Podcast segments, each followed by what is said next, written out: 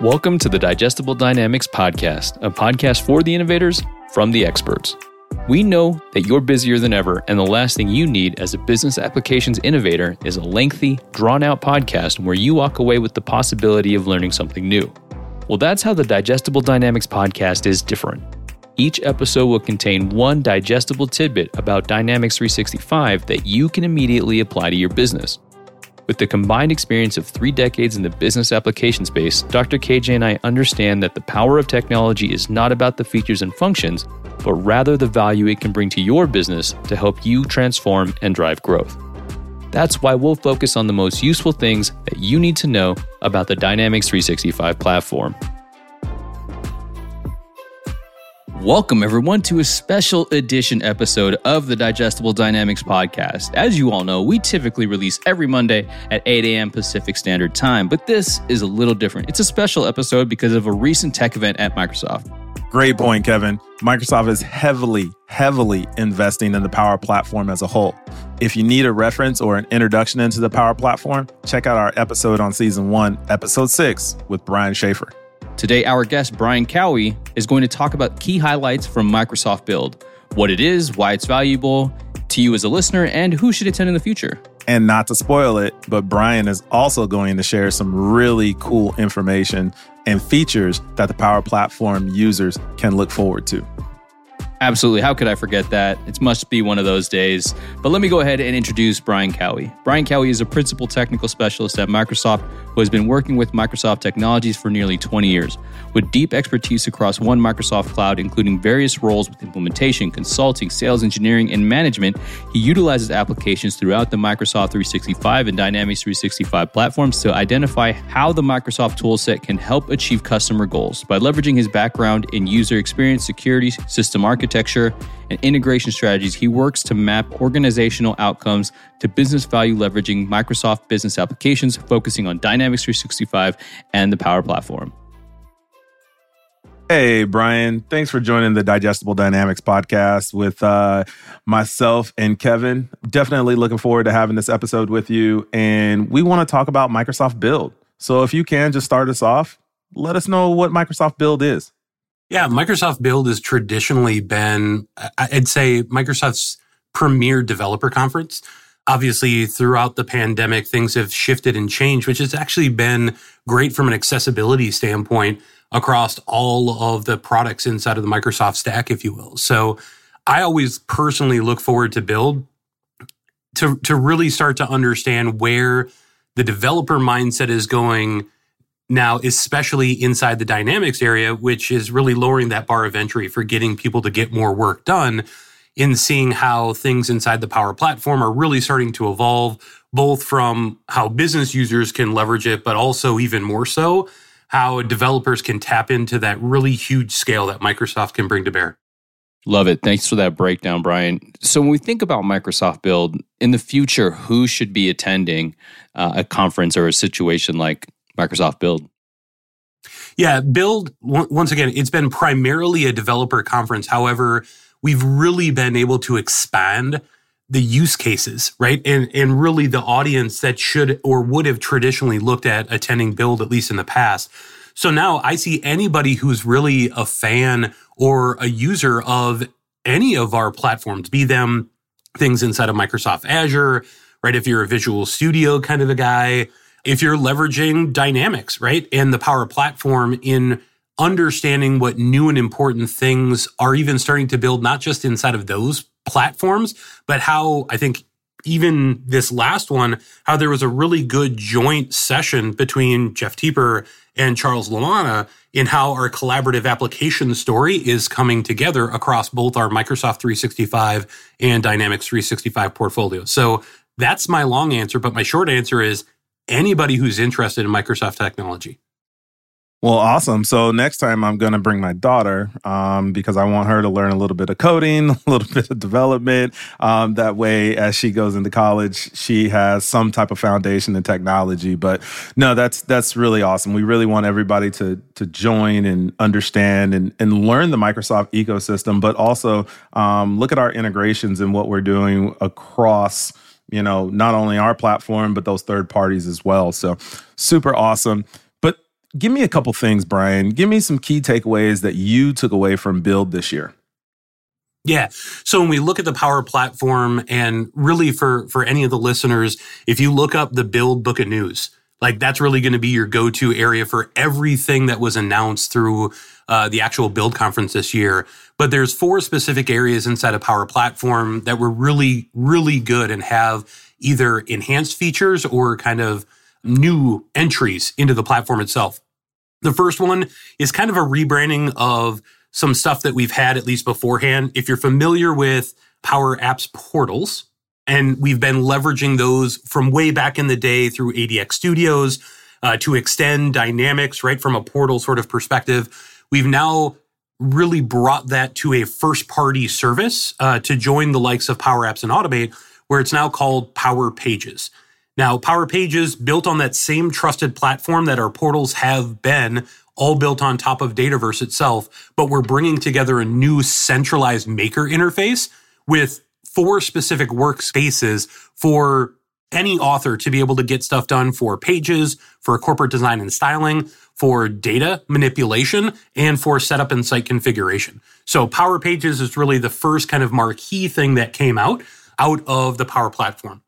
The next one, Kenneth, will actually fit really good for your daughter uh, in getting started is a new feature inside of Power Apps called Express Design. So we've always heard of individuals saying, you know, yeah, I've kind of written this on, uh, you know, on the back of a napkin, right, or on the on the piece of a paper. Now, can you please implement this for me? Or, you know, we've we've come up with this idea in the back end, you know, as this chicken scratch, if you will on this piece of paper. With Express Design, you can literally then take a photo of that scratch and actually turn that into an application extremely quickly. Now, if you're also a professional UX designer and you leverage Figma, you can also import your designs from Figma directly into Power Apps. And it's not just a first time import, but it's also ongoing. So you can do like scratch for screen one, another scratch for screen two, and it'll try to match up even with Dataverse content as it kind of comes through. So Express Design is a really cool feature that's only expanding on all the AI capabilities that we have inside of right the Azure cloud. The next one is all of the enhancements or the technology preview on Power Virtual Agents. I know we're going to talk about that in a, in a different episode, but at the end of the day, we're, we're bringing together a unified canvas of the Azure Bot framework and our low code Power Virtual Agents together and enhancing even more with things like Power FX and adaptive cards and speech support. So look for a whole lot more information there on PVA. And then the last one is really cloud scale automation. Now, Microsoft being very unique in the market from a robotic process automation perspective, not only do we have that as an individual service, but we also provide all the hosting and infrastructure support. So we can actually help you from cradle to grave on having us actually host and and hyperscale your automations if it's either from a connected cloud service that you can use with Cloudflows or unattended RPA with Power Automate Desktop. So Power Pages, Express Design, Power Virtual Agents Technology Preview, and Cloud Scale Automation are the four big things that came out of build for the Power Platform and Dynamics. So, Brian, when we think about all the marquee things that you mentioned from a low code, no code perspective with the Power Platform, is it really just at the end of the day ensuring that anybody who wants to extend or better leverage the Power Platform has the capacity to? Yeah, it's really extending that reach, right? So no longer for like RPA and automation. No longer do you need to be the co- the the sole owner of all of these VMs and and the automation, right? You have the ability to bring that in one place. You don't actually need to understand how to even leverage Power FX for Power Apps to get started with an application based off of what you're thinking, right? From pen to system, literally leveraging AI. And then, you know, from a conversational bot perspective, just enhancing that reach uh, that we have the ability to, to do. So the, the big themes for me were accessibility uh, when it came down from a, from a build perspective in regards to Power Platform. I want to go back. You said that I can really like do my chicken scratch on a piece of paper. Yep. I can take a picture of it. I could upload it. I could now put data to it and make it an active application And this exactly. can all happen within like five minutes. Oh, less than that, even, right? It, it depends on how long it's taking you to draw. But I mean, literally, you can then take your ideas for this is how I want my form to be, right? On top of my business data.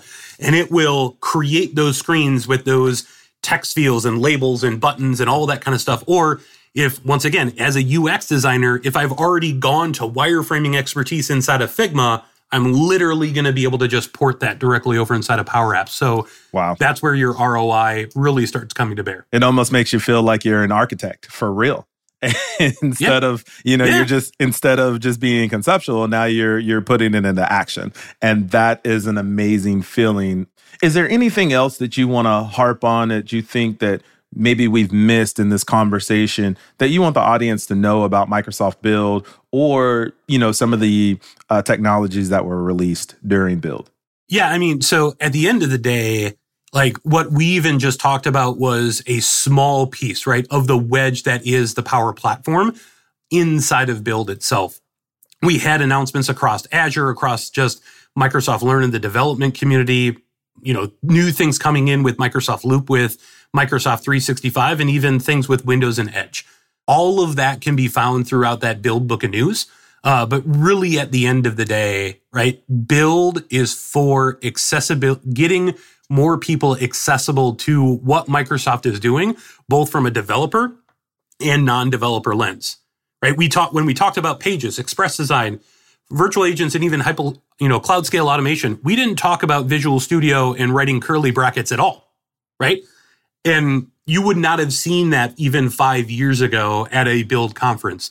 So we're really trying to make everybody or allow everybody to be a developer instead of just focusing on people that are writing true code. Yeah, you talked about one thing. You kind of mentioned it there. Uh, Microsoft Loop. It's you know a brand new application that's coming out later on this fall, and I I thought it's a I think it's a really cool collaboration tool where you can you know, be live. Like, so me and Brian, we can be on the web in two different places, but collaborating on a document, a spreadsheet, and just making sure doing this all in real time. I think that is an amazing type of technology that's going to enhance our collaboration skills with our with our teams, with customers, uh, with anybody involved in a project. So, and it's built for those those folks that have you know, think about those agile teams, those four to 20 person teams that really need to harp harp down and hamper down, I, I should say, and um, you know, figure out a problem